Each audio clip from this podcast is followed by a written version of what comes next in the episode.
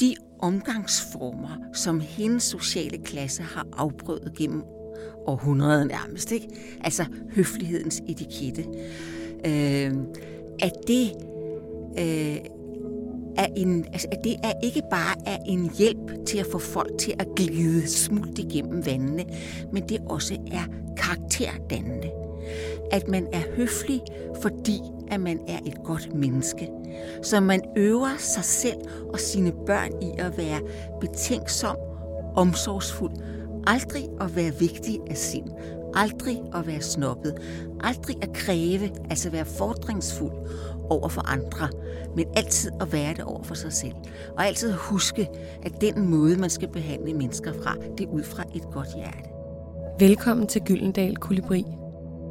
Kolibrien er en fugl, der med sin lille størrelse kan flyve baglæns, lodret op og ned eller holde sig i en fast position. På samme måde bevæger Gyldendals kolibriserie sig ind i store forfatterskaber gennem små formater.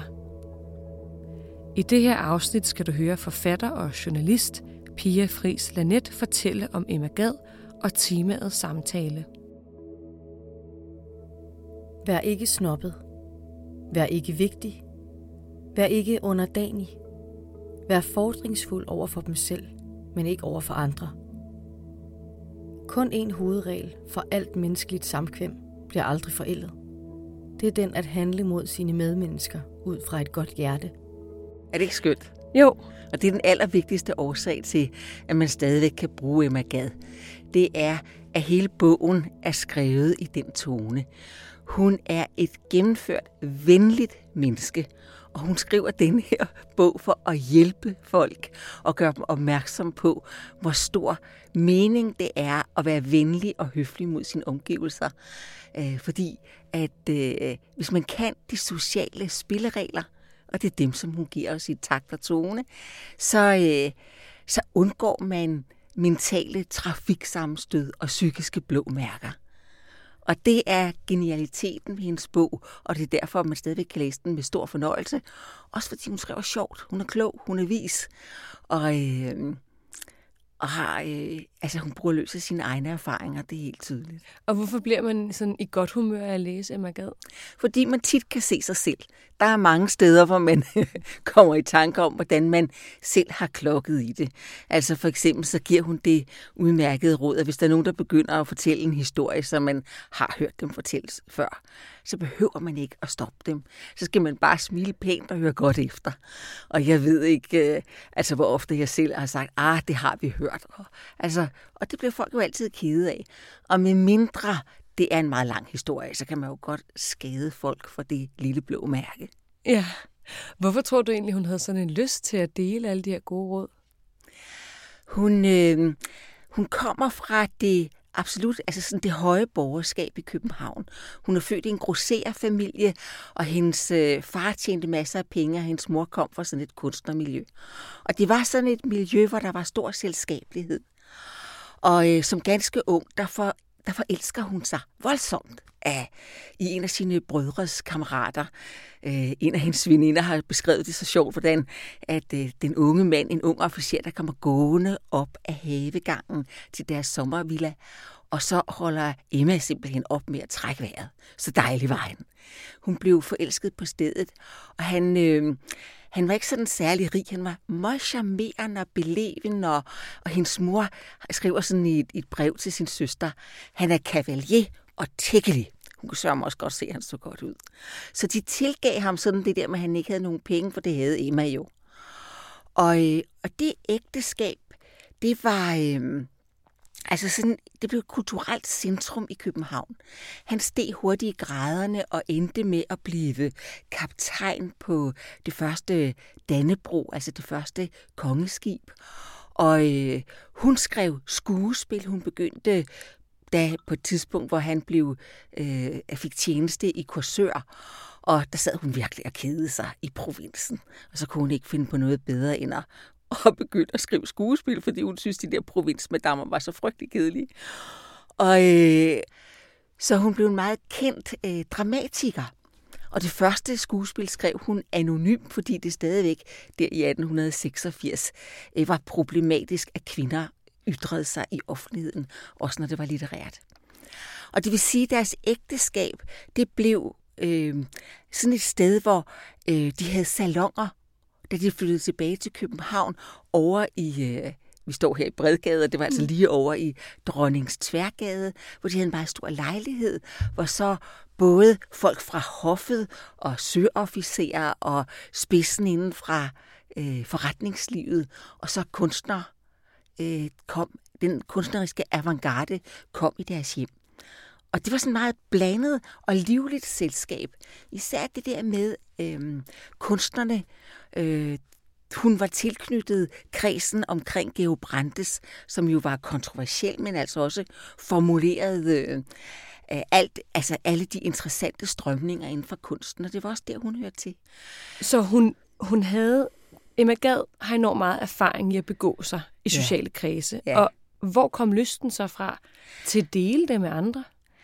Øhm, altså hun havde, hun og hendes mand førte sådan et øh, rigt socialt liv med salonger, hvor der kom alle mulige, for alle mulige forskellige lag. Også kontroversielle kunstnere, for eksempel fraskilte kvinder som Amalie Skram, og øh, kvinder, der havde børn uden at have en mand, som Asta Nielsen, øh, der jo senere blev gift med hendes øh, søn, den berømte stumfilmskuespillerinde.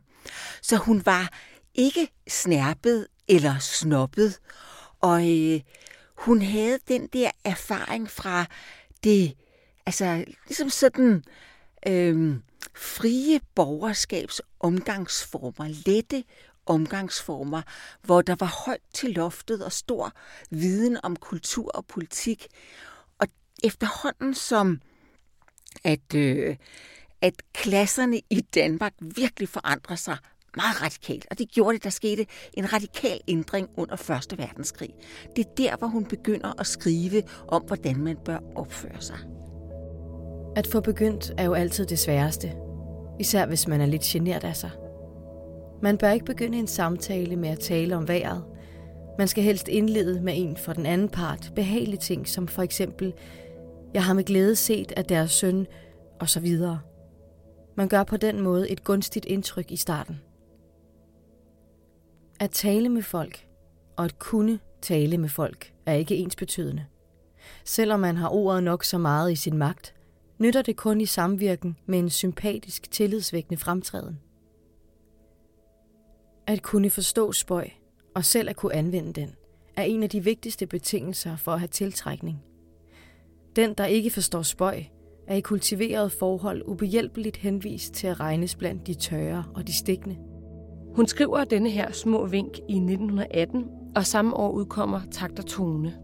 Øhm, hvorfor er der egentlig behov for sådan nogle her etikettebøger? For jeg ved, at de solgte virkelig godt. Ja, det gjorde de også. Der skete virkelig store sociale omvæltninger. Vi er i en periode, hvor folk de rykker fra landet ind til byen, helt bogstaveligt fra halmsenge og ind til dyner med fjer i. Øh, der sker også en social omvæltning på den måde, at under 1. verdenskrig, så er der driftige forretningsmænd, der øh, altså spinder, altså tjener virkelig mange penge, for eksempel på at sælge dåsemad til fronten. Danmark var jo neutralt, og det vil sige, at vi havde et overskud af mad, og det blev eksporteret. Så der var mange opkomlinge i samfundet, som simpelthen ikke anede, hvordan de skulle opføre sig. Der er også sket en meget stor demokratisering. Altså det er kun tre år tid, øh, øh, inden at Emma Gad udgiver den her bog, at kvinder får stemmeret, og at tyne får stemmeret, og at valgsystemet ændres sådan, så alle stemmer vejer lige tungt. Indtil 1915, der kunne en godsejers stemme i en sovnekommune vejer lige så tungt som resten af sovnekommunens vælgere. Så der er altså også et totalt skred i det samfundsmæssige hierarki. Alle bliver mere lige. Og alle de her stakkels mennesker, der pludselig skal til at begå sig til en middag i en salon, i pæne stuer, som skal lære at hilse, når man har en høj hat på, og alt det der. Øh, hun vil gerne give dem simpelthen en håndbog i, hvordan man opfører sig. Og det er også sådan, hun har opbygget bogen, simpelthen fra A til Z, så kan man så slå op under øh, øh, man skal jo næsten lige læse op af mm. indholdsfortegnelsen her. Så kan man slå op for eksempel under H, håndkys, håndtryk, haven, helligdage, hensynsforhold, hensynstagen, hjemmet og skolen, hjemmet og indretningen, hjemmeundervisning, hilsner, hoffet, hunde, husassistenter, husbeboerne, visken, hævet forlovelse, høflighed, højtider. Og sådan fortsætter det. Og det vil sige, fra vugge til grav, der giver hun sådan en håndbog med enkle, ud fra enkle etiketter om, hvordan man skal opføre sig i enhver given lejlighed. Og til synligheden, så tager folk imod det. det altså folk de. vil gerne læse det. Ja. Øhm, og det, jeg tror også, at det er svært for os at forstå, øhm, hvor stor forskel der også var på at komme ind på sådan en bæverding, sådan en værtshus, og så være i sådan en fin stadstue eller en salon en herskab, i en sådan herskabslejlighed. Ja. Øhm, og, øh, og også forskel på at være på landet. Altså bare en mindre provinsby, hvor der simpelthen ikke var et teater, eller der ikke var klassisk musik, og så komme ind til byen med alle de kulturelle muligheder, som var her, som der blev diskuteret sådan nogle steder. Og som du også siger, så gør hun det enormt, med enormt meget høflighed og kærlighed. Det er ikke sådan, der er ikke sådan peget, hun peger ikke fingre, øh, men hun, hun kommer med nogle gode råd. Ikke? Ja, altså når man læser hende umiddelbart, man skal tænke på, altså Første Verdenskrig, mm. det var jo mhm. altså, det var en massakre, der døde flere millioner unge mænd i, i øh, skyttegravene. Og det var også et sammenbrud fra den bevidsthed, som der herskede før om, at Vesten var et paradis, og vi var på vej mod. Altså ligesom sådan et sted, hvor der var mad nok og fred og lighed og frihed. Og det bryder fuldstændig sammen der. Og når man og så kommer hun pludselig med den her bog, hvor hun giver råd om, at når en herre kommer hen, gående hen ad gaden, og han har hat på og skal hilse, så skal han, hvis han så ryger, så skal han, i sin cigar, skal han først tage den ud af hånden med venstre hånd, og skal han tage hatten af med højre hånd og svinge den, og før den sætter den på hovedet igen. Og hvis han har en dame, skal han huske at, ved armen, skal han huske at slippe hende. Og han, hun beskriver, hvordan, hvornår man skal tage handsken af ved håndtryk og aldrig byde øh, en dame sin hånd. Det er altid damen, der først byder sin hånd. Og man tænker, jamen det er jo den rene sådan hilsekoreografi. Hvordan passer det sammen med, at man lige er kommet igennem helvede på jord i Europa? Og det er, fordi hun altså simpelthen tror på, at, øh, at de omgangsformer, som hendes sociale klasse har afprøvet gennem århundreder nærmest, ikke? altså høflighedens etikette, øh, at det øh, er en, altså, at det er ikke bare er en hjælp til at få folk til at glide smult igennem vandene, men det også er karakterdannende. At man er høflig, fordi at man er et godt menneske. Så man øver sig selv og sine børn i at være betænksom, omsorgsfuld, aldrig at være vigtig af sind, aldrig at være snobbet, aldrig at kræve, altså være fordringsfuld over for andre, men altid at være det over for sig selv. Og altid huske, at den måde, man skal behandle mennesker fra, det er ud fra et godt hjerte. Og det er jo nogle mm, altså meget sympatiske værdier, hun har. Det er det øhm, Og hendes livssyn er i det hele taget også meget sympatisk. Og ligesom med kogebøger, så ved man jo, at der er en opskrift, men hvordan rent, rent faktisk er brødet er blevet bagt, eller gryderetten er blevet lavet, om der lige var øh, kardemomme, eller man har brugt et andet krydderi. Det er jo svært at sige, når man kigger tilbage som historiker. Men øh, hvordan forestiller du dig, at, at folk har læst den og brugt den? Altså, hvor, hvor konkrete har de været? Hvor konkret har de taget de her råd til sig, forestiller du dig? Jeg tror, at man kan se på datidens anmeldelser, at den vagte stor begejstring. Og det gjorde den, fordi ikke fordi, at, øh, at man i Emma sociale lag opførte sig sådan, som hun anbefaler, men netop fordi, at der var så mange, der ikke gjorde det, og alle kunne se sig selv, øh, altså gribe sig selv i fejltagelser. Og, øh, og det er klart, at der er nogen, som øh, gjorde øh, grin med dele af det. Altså Socialdemokratens anmeldelse kunne ikke lade være med at bemærke, at øh, det var nok ikke alle, der havde brug for at vide, at man ikke skulle gå med sine diamanter før kl. 12.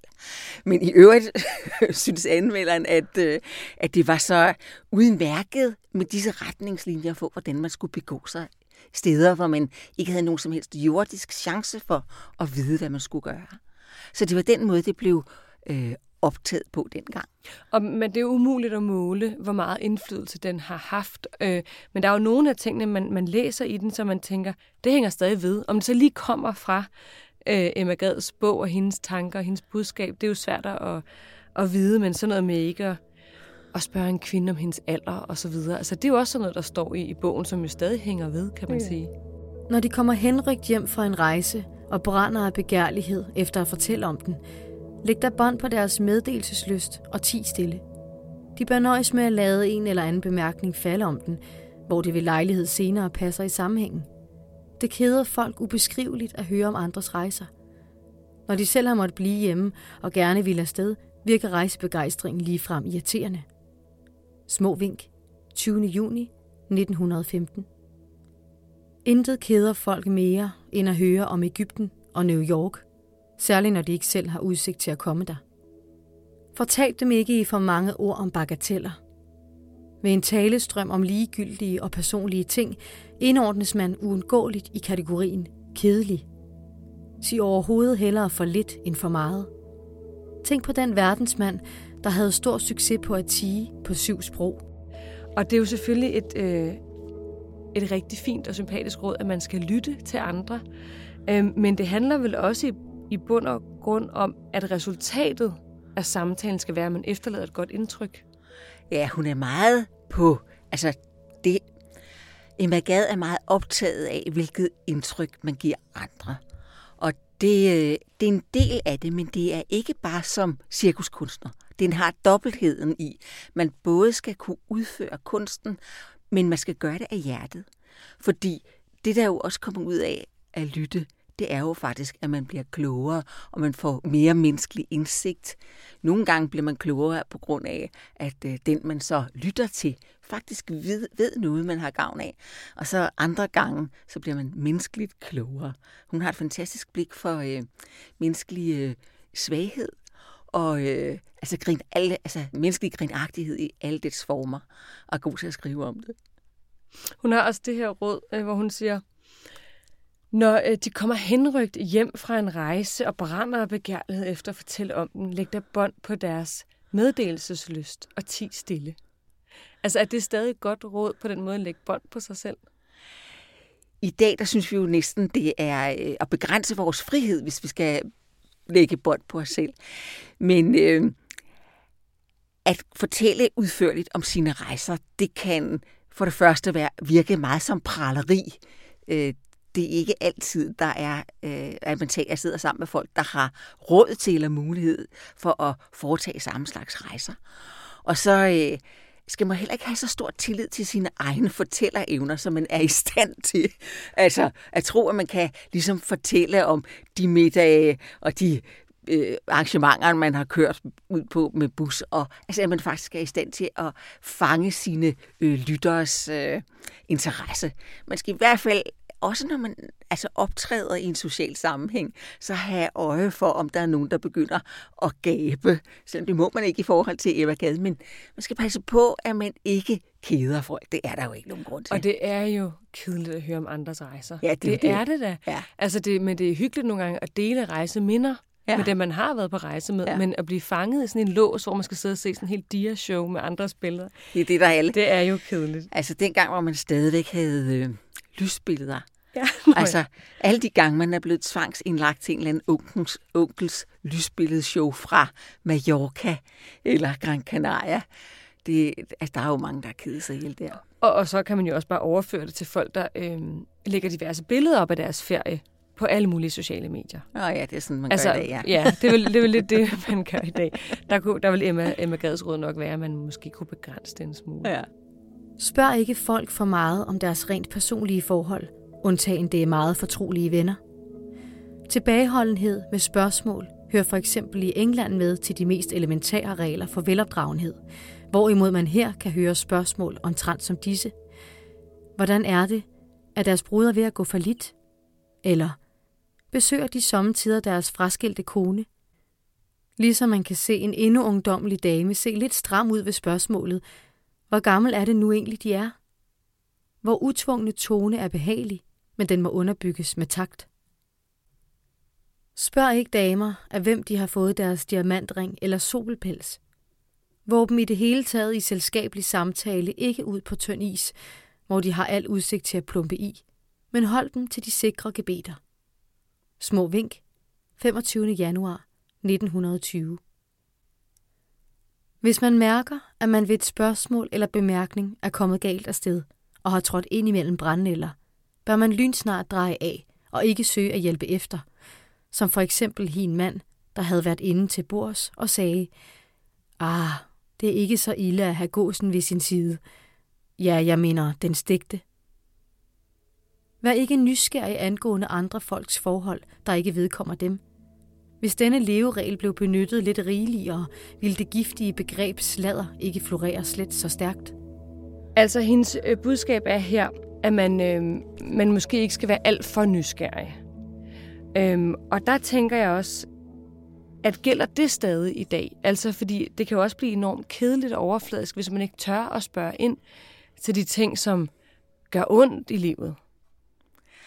Der er jo utrolig stor forskel på, hvem det er, man taler med, og i hvilken sammenhæng. Der er meget stor forskel på, øh, hvad jeg vil spørge en på 82 om, og så hvad jeg vil spørge en på 17, 18 eller 40 om.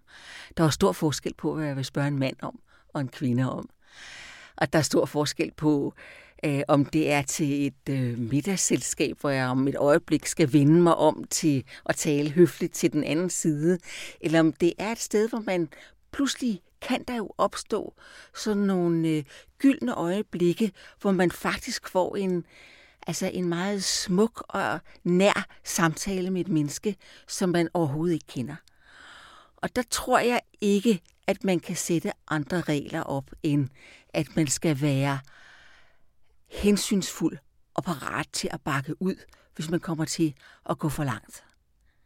For det er rigtigt, at hvis man overholder øh, Emma Gads umiddelbare bud om aldrig nogensinde at tale om andet end hvad der er uden for personerne selv, øh, så kan man gå glip af mange gode samtaler. Man bør aldrig under en fælles samtale om et bestemt emne give sig til at viske med en enkelt af deltagerne. Det vidner ikke om god tone og leder uvilkårligt tanken hen på underhåndsaftaler. En alt for fortrolig visken kan ligeledes let give de andre indtryk af, at der tales om de tilstedeværende. Bliv heller ikke under den længste tid af en sammenkomst siddende i en krog i samtale med en enkelt. Det bliver ikke velset af de andre.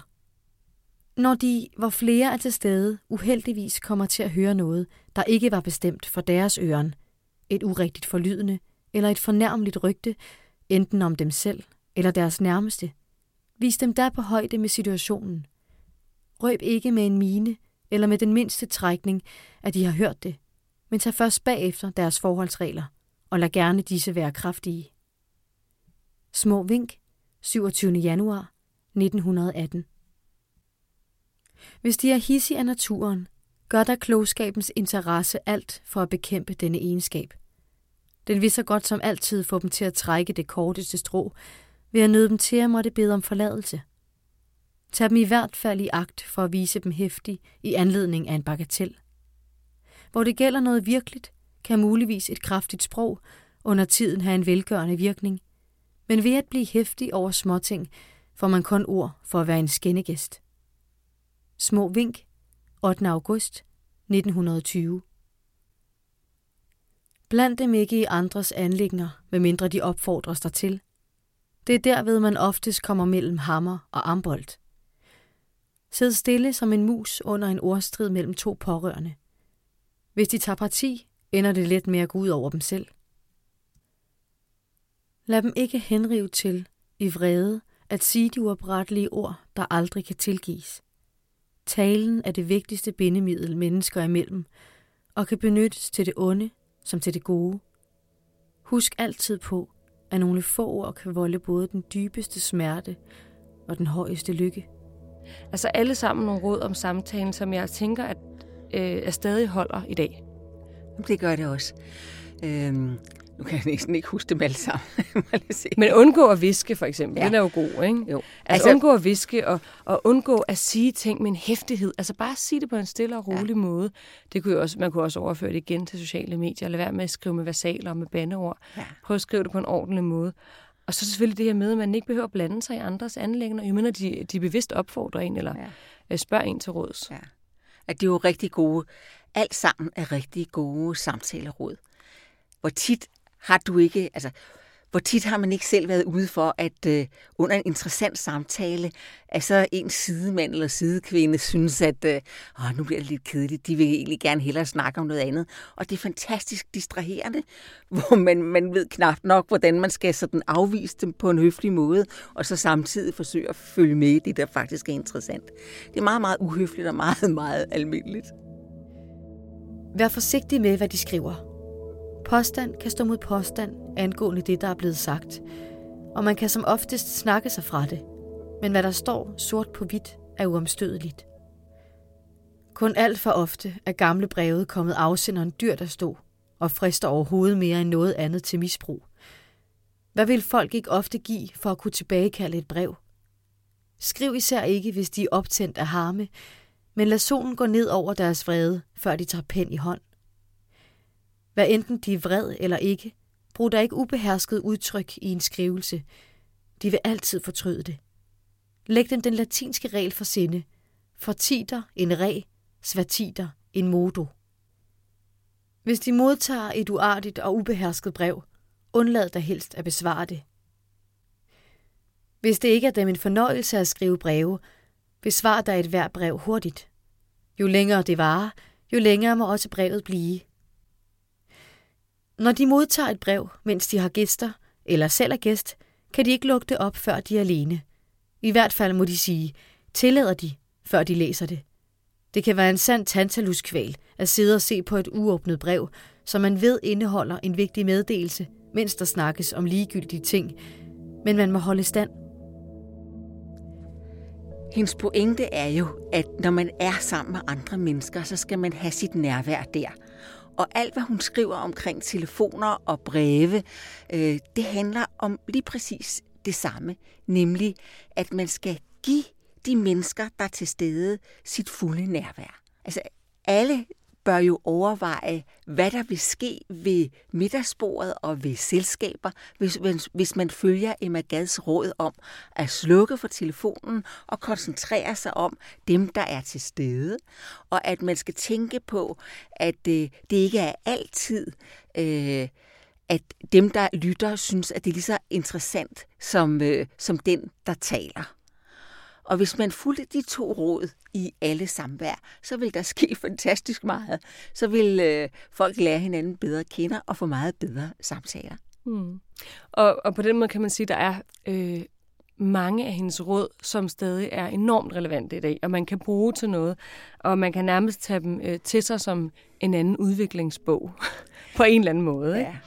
Ja. Øhm, jeg har fundet et, som jeg tænker måske er gået af mode. Et okay. råd. Ja. Tonen ved bordet bør være munter, uden at udvikle sig til at blive larmende. Mens det i udlandet, særligt i England, helst undgås at tale over bordet, er man her mindre formfuld.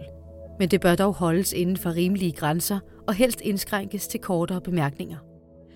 Altså her sidder man ved et middagsselskab, og så mener man, at man helst ikke bør tale hen over bordet. Ja. Den kan vi jo godt lægge på hylden. Altså i, til sådan nogle store selskaber, så er det jo faktisk umuligt at tale hen over bordet, medmindre man råber højt. Så på den måde kan det være et meget godt råd. Men øh, ellers det er blevet meget mere uformelt i dag. Ja, og tale på kryds og tværs. Ja. Øhm, så er der også nogle andre råd, som er egentlig lidt uærlige, tænker jeg, mm. umiddelbart, men måske er der en, en højere mening. Hun skriver også, øh, det har jeg faktisk allerede været inde på, det her med, når nogen de påbegynder en historie, øh, som man har hørt før, ja, så skal man øh, ikke sige, at man har hørt den før. Man skal bare se stærkt interesseret ud. Når på den anden side nogen påbegynder en historie, som de har hørt før af den samme person, der sig det ikke, men se stærkt interesseret ud. Sig det ikke engang, hvis vedkommende spørger dem, om man har fortalt det før. Folk kan ikke lide at blive grebet i at gentage den samme historie. Skal man virkelig sådan øh, stikke en hvid løgn?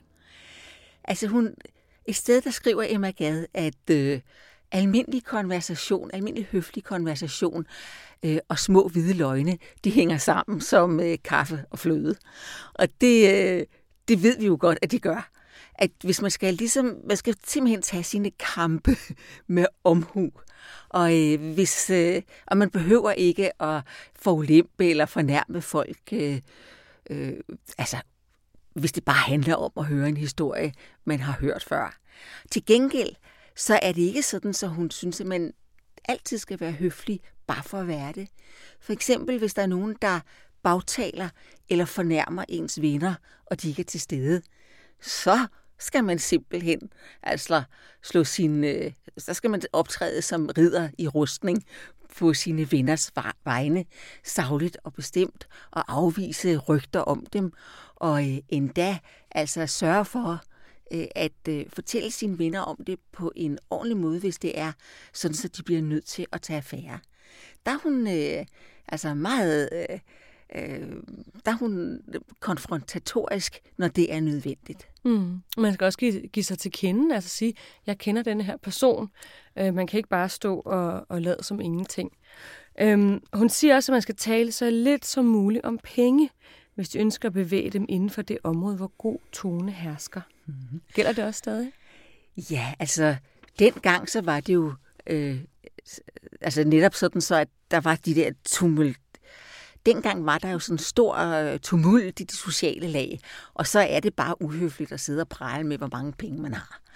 Øh, og det, øh, og det er det jo sådan set også i dag, øh, hvor der altså kan i, i, i min familie, der er jo, altså der er jo folk, der lever af kontanthjælp, og folk, som tjener over en million om året. Og så er det bare ikke særlig høfligt at sidde og, og fortælle, hvor meget man har givet for den nye sofa, der står i stuen. Det, må, altså det er jo helt åbenlyst. Klart, så i den sammenhæng, der giver det god mening. Ja, Men så kunne det være på arbejdspladsen, hvor at øh, mænd og kvinder har forskellige løn, kunne det være meget smart at tale om, hvad, hvad får du egentlig i løn? Men altså i sådan nogle sammenhænge, der kunne det i hvert fald give god mening at, at beholde det råd lige præcis på arbejdspladser er der alt for lidt samtale om, hvor meget folk, der, altså hvor meget folk ja, får i løn. og det er jo helt sikkert heller ikke det, hun henviser til her. Nej. Øhm, så siger hun også det her med, at tal ikke om, at de har meget at bestille og er overbebyrdet, selvom det er tilfældet. Og man kan jo godt øh, genkende det som modtager, at det er enormt trættende at høre, hvor travlt andre har. Men hvis folk har det dårligt og, og er stresset, så skal de vel også ud med det? Jo, men det tror jeg bestemt også, at Emma Gade vil mene, at hvis der virkelig er nogen, der er stresset og ved at bryde sammen under arbejdsbyrden og har brug for at tale om, hvordan man kan indrette tilværelsen anderledes, så er det en rigtig god idé. Men altså, i dag der er det udviklet sig til en ren konkurrence om at have travlt. Altså, der er jo ingen med respekt for sig selv, der siger, at de arbejder mindre end 60 timer om ugen, vel?